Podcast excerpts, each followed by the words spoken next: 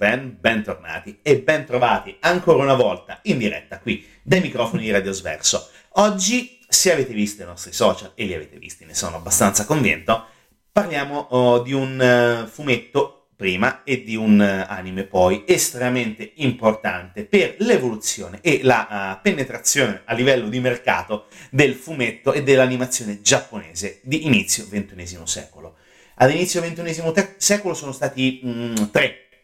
gli anime ed i manga più importanti che il mondo abbia accolto con estremo, um, estremo piacere ed estremo successo. Ovviamente, parlando dal- dai più famosi, diciamo così, almeno anche dalle nostre parti, parliamo di Naruto e parliamo di One Piece, mentre leggermente meno conosciuto in Italia, ma eh, estremamente conosciuto praticamente dappertutto, eh, parliamo di Bleach. Oggi raccontiamo la storia di Bleach, raccontiamo anche la storia del grandissimo impatto dell'opera di Tite Kubo, che è il eh, mangaka dietro appunto le avventure dei personaggi di Bleach, ed è un manga uscito vent'anni fa per la prima volta in Giappone, uscito ad agosto del 2001 e concluso, pensate, 15 anni dopo, nel, eh, nell'agosto del 2016, qualche tempo dopo anche in Italia, logicamente nel eh, 2006 la prima pubblicazione, e, ed è stato, ed è ancora da un certo punto di vista, un, un'opera che ancora uh, intriga molto eh, i suoi appassionati, ne fa sempre di nuovi, merito anche di una importante scelta dal punto di vista della caratterizzazione dei personaggi. Kubo è stato veramente bravissimo nel riuscire a disegnare e eh, caratterizzare dal punto di vista grafico i vari personaggi principali e spalle, diciamo così, compresi. Eh, dopo ci sarebbe un pochino da discutere su uh, alcuni punti, ma lo faremo dopo. Ed è un manga che ad oggi, grosso modo, ha venduto molto più di 100 milioni di copie. È un qualcosa che è difficilmente immaginabile. 90 solo in Giappone, circa, parliamo di numeri di eh, un annetto fa, grosso modo. Facciamo anche che sia arrivato a 100 milioni in Giappone e, e se diciamo 120 nel mondo, un annetto e mezzo fa, più o meno con i numeri del Giappone, facciamo anche 140 nel mondo, ci rendiamo conto dell'impatto che ha avuto Bleach dal punto di vista del successo e della uh, capacità di coinvolgere varie generazioni, nel vero senso della parola, di appassionati di fumetto uh, e di animazione giapponese. Ed è stato un, um, un marchio, definiamolo così, è brutto definirlo così, ma poi lo capite perché lo chiamo marchio, estremamente sfruttato perché sì, ok, tanti volumi, 74 volumi quasi 700 capitoli, eh, una serie televisiva lunghissima, 366 episodi, e anche di questo ne parleremo dopo, state tranquilli. E poi eh, 2AV, film animati, addirittura musical rock, eh, videogiochi, carte collezionabili, light novel e poi ovviamente e logicamente merchandise con miniature e pupazzetti di ogni tipo, sono riusciti a, a e so, riescono ancora a dare una bella definizione dal punto di vista economico di Bleach e anche dell'apparente conto in banca immaginiamo piuttosto Pingue de, del Bontite che in questo momento ci sta guardando dalla sua pila di soldi mentre accarezza i vari personaggi di Bleach. Uh, oggettivamente è una scena piuttosto brutta anche perché non vi ho presentato i personaggi, ma quello lo facciamo tra poco perché è logico perché dobbiamo parlare almeno dei, pre- dei due più importanti. E, e infatti ne parliamo dopo. Ancora la musica di Bleach e poi torniamo sempre con Big in Japan.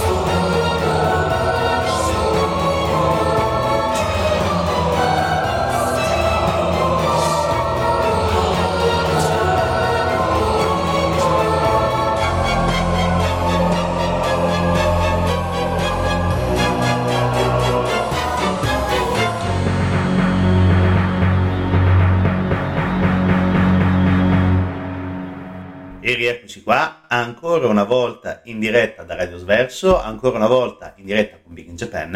e adesso finalmente dopo aver chiacchierato probabilmente anche per molti di voi in maniera piuttosto inutile, però ci serviva un attimo dare qualche numero su Bleach. Adesso raccontiamo i personaggi perché comunque sono estremamente importanti e, e prima di tutto dobbiamo dare una caratterizzazione che è fondamentale perché in Bleach la realtà non è esattamente così come la immaginiamo tutto, tutti quanti e come la, cre- la crediamo, la vediamo, perché nell'opera di Kubo il protagonista si chiama Ichigo, un ragazzo dai capelli biondo rossicci, che scopre di avere eh, un grande potere, quello di vedere gli spiriti dei defunti e gli Hollow.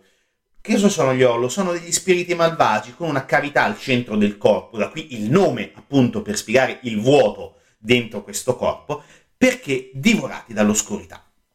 Uh, durante uno scontro con uno di questi Hollow, Ichigo conosce quella che sarà poi la sua compagna all'interno di questa grande avventura che si chiama Rukia, che è una ragazza che rivela a, a Ichigo di essere un Shinigami. E qui ricordiamo anche, se avete un po' di nozioni basiche di eh, fumetto e di animazione giapponese, gli Shinigami vi fanno ovviamente ricordare l'anime più famoso degli ultimi vent'anni tranquillamente che è Death Note, quindi tranquilli, sapete cos'è uno Shinigami, ma non come Ryuk, è più come mm, Rukia, un po' più bellina. Okay? Quindi eh, questa ragazza che si rivela essere Shinigami eh, riesce ad aiutarlo in maniera piuttosto particolare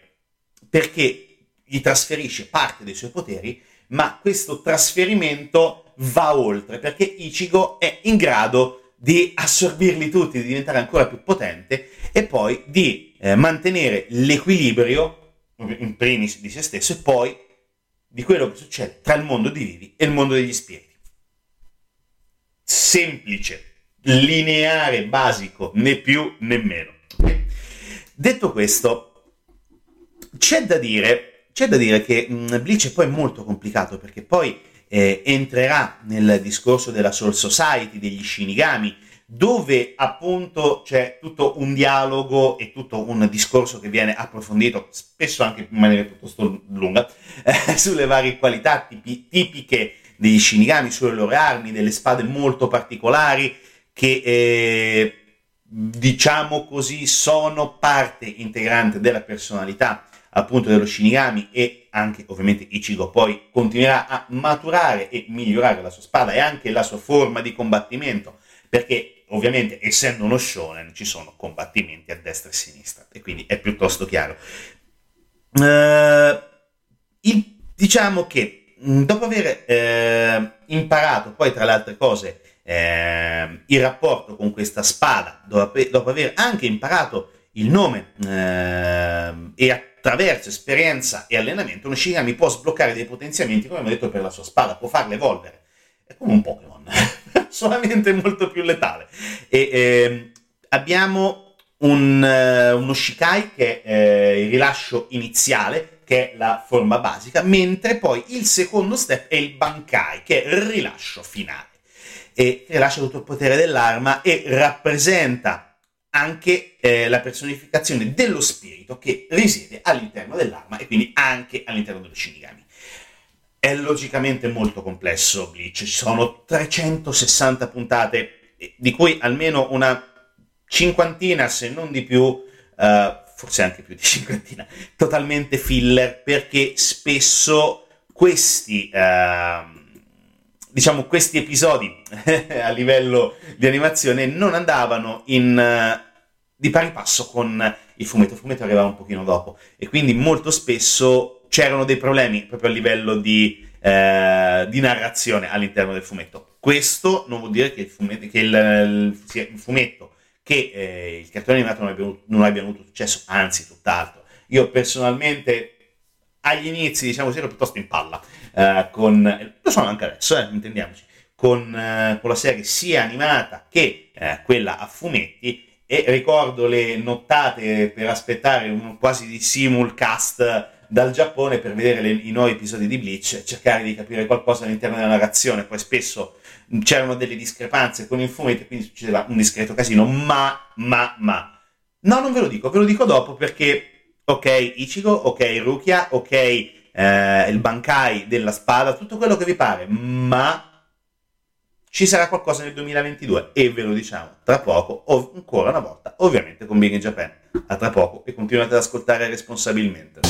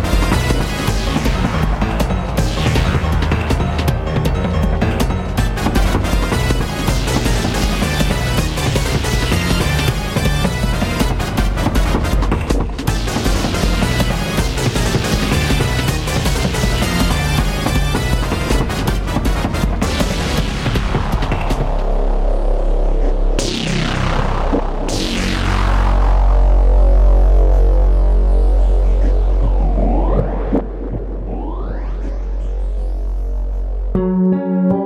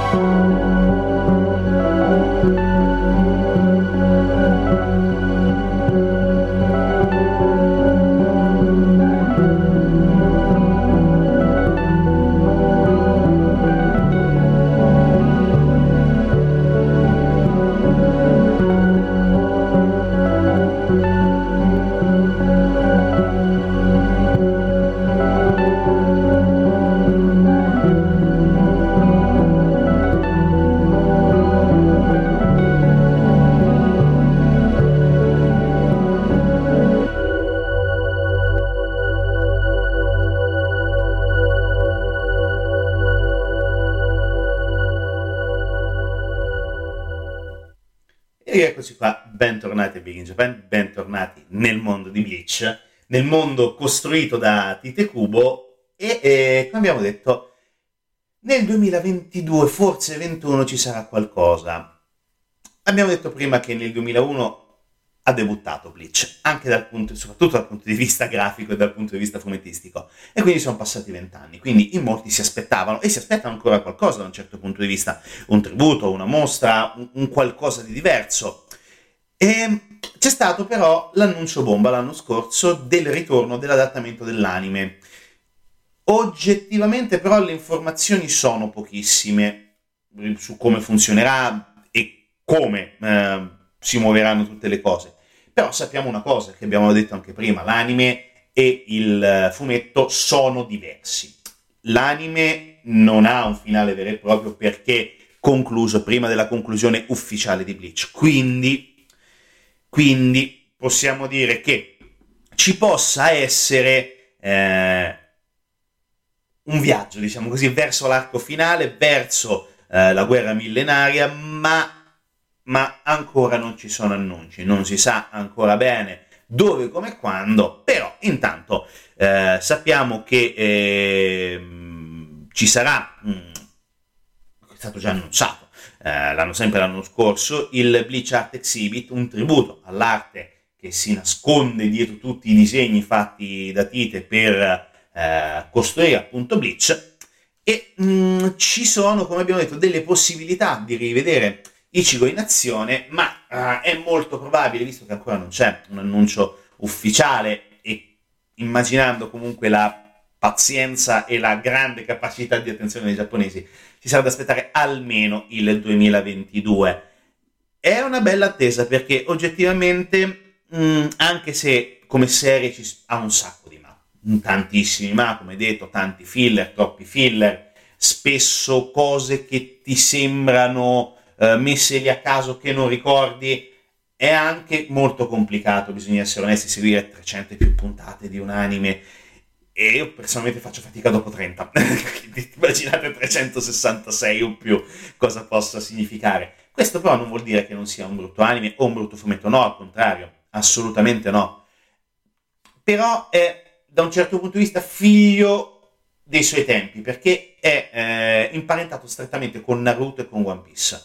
Sinceramente Naruto l'ho abbandonato prestino. One Piece, bello, meraviglioso all'inizio, dopo le prime due o tre stagioni e anche l'anime, dopo un po', perdonate il francesismo, due coglioni cubici.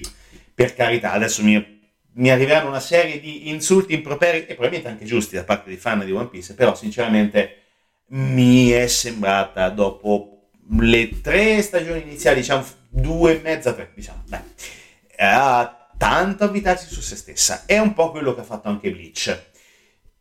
Però Bleach ogni tanto riusciva a trovare qualche, qualche sfogo, intendiamoci, molto standardizzata come narrazione dove eh, è come se crescessimo verso il boss di fine livello, arrivato al boss di fine livello si resetta tutto e si ricomincia da capo. È una narrazione molto standard, d'accordo, però funz- ha funzionato.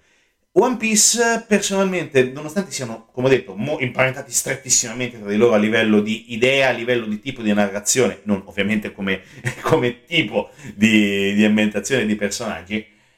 ha avuto il problema di essere mh, mm,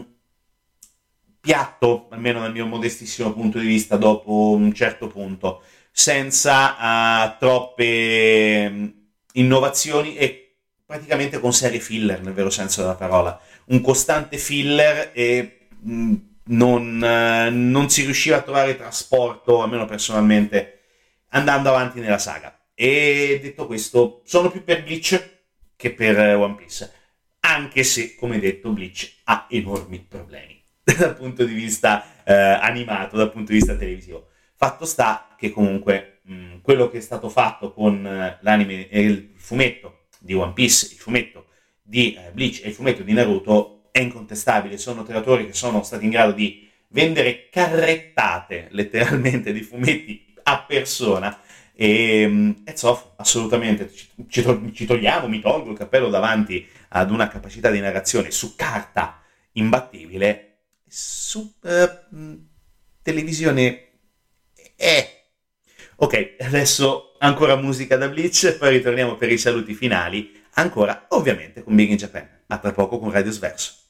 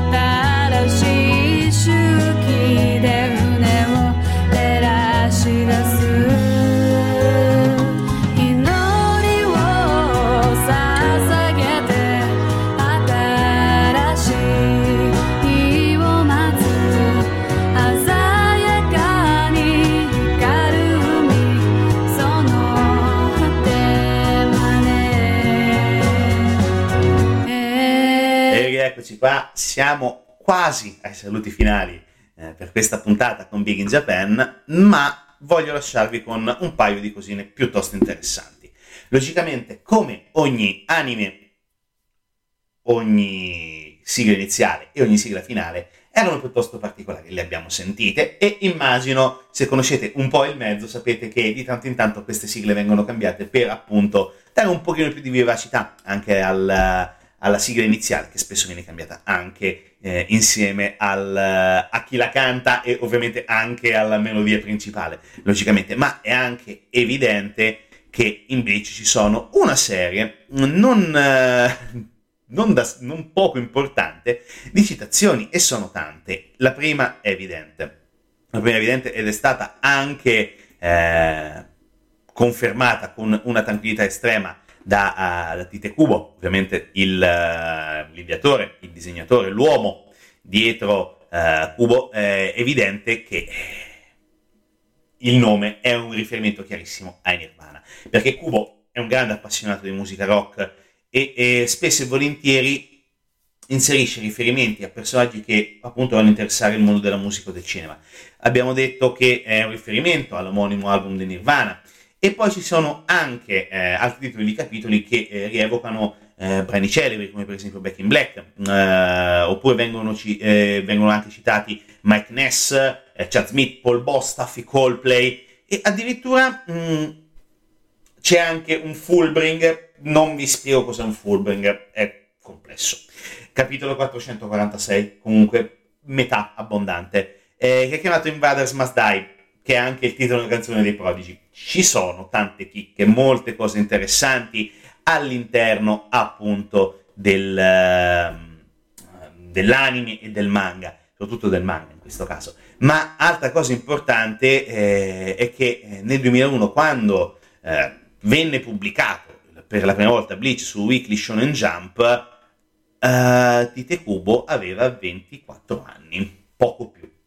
anzi poco meno eh, di 25, credo 25, adesso un po' di dubbi esistenziali, credo, no, 24, 24, del 77, è poco più vecchio di me, quindi rendiamoci conto, era un ragazzino, aveva 24 anni, non, non dico che noi a quell'età non sapevamo cosa ancora volevamo dal mondo, quasi, però avevamo a 24 anni questo ragazzo determinato già con alle spalle un qualcosa di molto importante che è Zombie Powder, anche questo uscito in quattro volumi ehm, tramite Weekly Shonen Jump, e poi anche una serie di, di storie brevi, ma dopo Zombie Powder, eh, incompiuto tra le altre cose, è arrivato il botto clamoroso di Bleach, un, uh, un'epopea di 15 anni e 74 volumi che ha letteralmente preso uh, la, l'autore giapponese per mano e lo hanno trascinato veramente fino a, all'età adulta e anche con vari soldi, non pochi tra le altre cose, immaginiamo logicamente. Però è estremamente importante ricordare, come abbiamo detto prima, il momento storico perché eh, probabilmente oggi non ci sarebbe mai spazio per un anime e un fumetto di questo tipo, ma attenzione, non che non, non, non ci sia mai la possibilità di averlo pubblicato, no, ma che diventi così impattante, così tanti uh, numeri, così tanti puntate e così via. Anche perché bisogna, bisogna anche eh, spiegarlo, perché così tante puntate, così anche allungare tantissimo il, uh, il cartone animato, era uh, praticamente una delle grandi, era una delle tante grandi occasioni, meglio dello studio Pierrot, e lo studio Pierrot non è eh, l'ultimo degli arrivati dal punto di vista dell'animazione, perché noi parliamo, se parliamo dall'inizio degli anni uh, 70, diciamo così, eh, fine, scusate, inizio degli anni 80, fine anni 70, inizio la, uh, la produzione perché uh, sono dietro la Mu, tra le altre cose. Uh, lo strano mondo, la signora Minù, l'incantevole Crimi, oh mio Dio, l'incantevole Crimi, Magic Amy, cioè tutta una serie di cose anni, terribilmente anni 80 che però dopo sono diventati anche estremamente cult, come per esempio anche eh, Magic Amy, abbiamo detto, uh, Sandy dai mille colori, eh, Orange Road, che è veramente tanto. Poi degli anni 90 qualcosa di più fico e di più oscuro, ma fico proprio tanto fico, che era Io degli spettri, spettri, non ne ho parlato ancora non è il momento. Ne parleremo, è una parola d'onore perché io degli, degli spettri è qualcosa di fantastico. E poi cosa c'è stato? C'è stato addirittura Sonic, Sonic the Hedgehog, uh, Clamp Detective, ne hanno fatte veramente di ogni. Poi dopo si arriva al 2000, che anche lì è estremamente importante perché con l'arrivo dei primi anni eh, abbiamo, dei primi anni del XXI secolo abbiamo Naruto, perché lo studio Pierrot è dietro Naruto, quindi signori troviamo soldi, tanti soldi per, eh, per la Pierrot. E poi dopo, logicamente, anche eh, Bleach, che è stato estremamente importante, è stato ehm, quasi contemporaneo di Naruto, perché parliamo eh, del 2002-2007 serie di Naruto, e poi troviamo Naruto Shippuden 2007-2012, eh, se non ricordo male, 2017-2017, scusate fatto un paio di, eh, di tagli un po' troppo brutali. E poi dopo anche cose più particolari come per esempio Tokyo, Tokyo Ghoul, che secondo me anche questa è una uh, serie assolutamente da mandare a memoria per quanto è cruda e per quanto è bella, tra altre cose. Ma detto questo, noi adesso ai noi ci lasciamo, continuiamo con la musica di Radio Svezia, continuiamo con le ultime uh, note direttamente la colonna sonora di Bleach, dalle tante colonne sonore di Bleach. E poi, come detto, appuntamento a domenica prossima, sempre con Radio Sverso e sempre, logicamente, con Big in Japan. Ascoltate responsabilmente.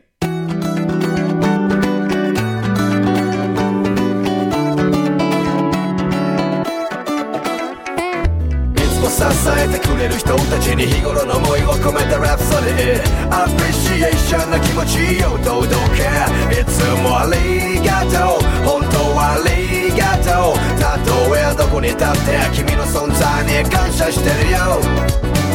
黄昏の街が赤く染まる頃何気なく道を歩いていた。う人の群れが増す午後なんとなく立ち止まってみた。ぽつりと空いた心の隙間埋めるように動いた携帯のマナー君は一人じゃないほら皆互いに支え合ってくのさ。いつも支えてくれる人たちに日頃の思いを込めたラプソディアプリシエーションな気持ちを堂々けいつもありがとう。本当はありがとう。たとえどこに立って君の存在に感謝してるよ。